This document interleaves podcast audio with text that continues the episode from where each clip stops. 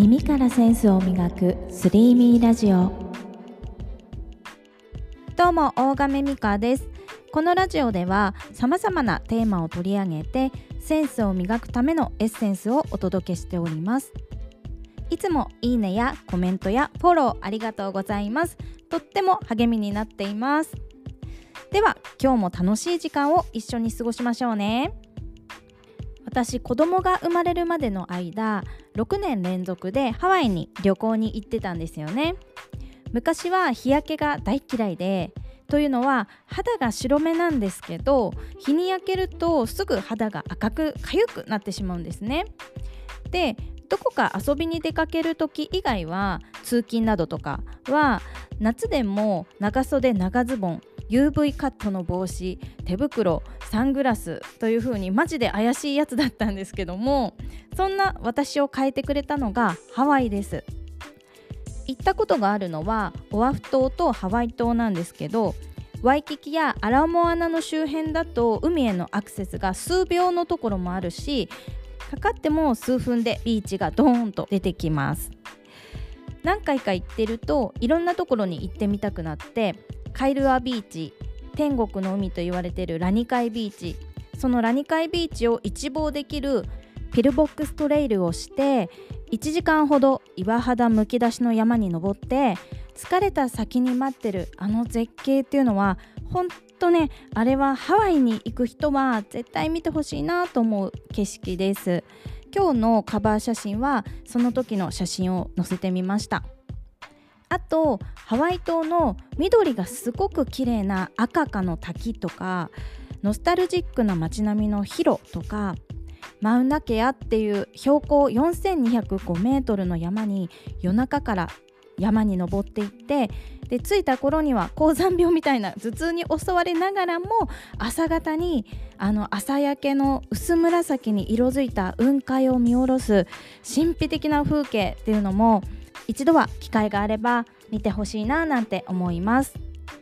他にもいろいろおすすめスポットはたくさんあるんですがもし需要があれば今度お話ししますね。でハワイで楽しむアクティビティとしてすぐ思いつくのはサーフィンですよね。私も初めてサーフィンをしたのがハワイで現地のサーフスクールでロコボーイの方が緩やかな長いライディングができるようにこの波に乗るよ。 go go go go みたいな感じでタイミングを教えてくれて乗せてくれました。海側から砂浜そしてその後ろにある景色を見るなんて体験したことがなかったのでテンションがめちゃめちゃ上がって超楽しかったのを覚えています。それ以降は一時期サーフィンにはまって日本でも春から夏にかけてサーフィンを週1回とかしてた時期があります。で面白い話があって私サーフィンやってたんですが 泳げなかったんですよ。完全な金槌ですね。当時27歳である時サーフィンをしてて波に飲まれちゃったんですよ。一回海の中にゴボゴボって潜っちゃってで一回こう頭をね水面に出せたと思ったら次の波にまた飲まれるんですよね。でちょっとエンドレスに飲まれるっていうやばい経験があってこれはまずいなと思って一年発起して YouTube で平泳ぎの体の動きと息継ぎのポイントのチュートリアル動画をめっちゃ見まくって実践はジムに入会してしばらく毎日毎日練習しました。そしたら YouTube みたいな動きができることをですね実感してで 50m 泳げるようになったんですよね。そしたらですねジムで知らないマダムがですねあなたの泳ぎ方うまいわ惚れ惚れしちゃうって言ってくださってなぜか私の後ろについて泳ぐようになったっていう笑い話もあります。はい。それではハワイ海サーフィンの話から今日はそのサーフィンで使ったことのある GoPro の話をしたいと思います。テーマは「ハッシュタグ GoPro ユーザーが生み出すコンテンツ」というテーマです。まず GoPro をご存じない方がいたら何のこっちゃな話になりますので簡単に説明しますね。GoPro というのは野外でのアクティビティに最適なアクションカメラです。小型軽量で防水設計なので海などでも使えます。ハイスピードで撮れて臨場感をすごく感じられるので自分がその時見ていた風景とかアクティビティをしている時の自分をめっちゃ近くで撮ったり撮った後にどんな映像に仕上がってるのかを確認するのが楽しいカメラです。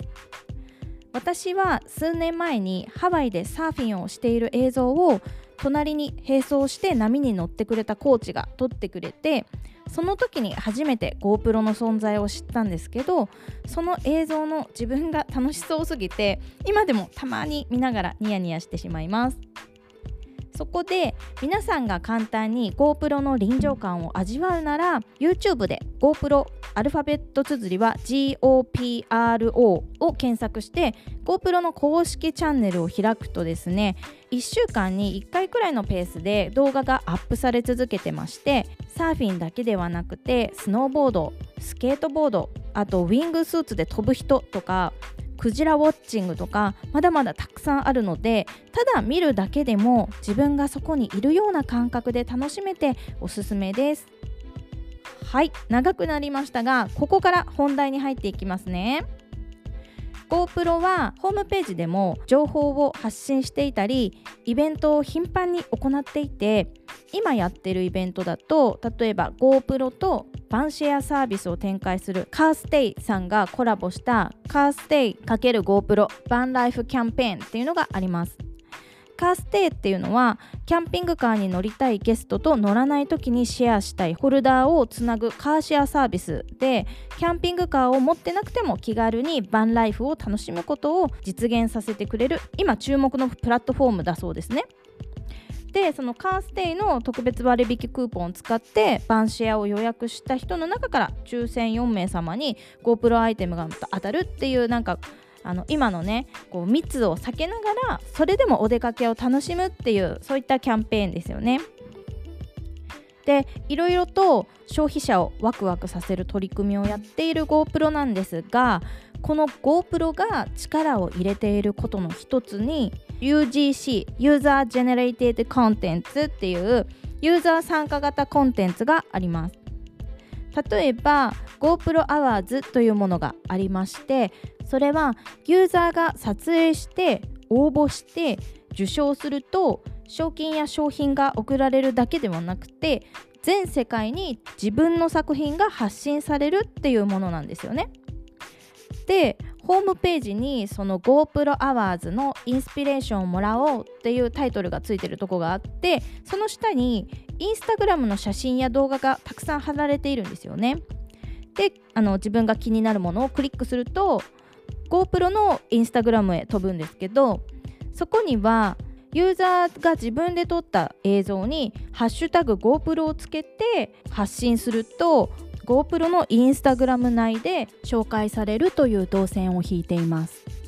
それを見た人がいいねをしたり特に気に入ったらそのアカウントの人のインスタページへ行って他のユーザーがいいねを押したりクールだねって褒めたりユーザー同士のコミュニケーションが活発に行われています。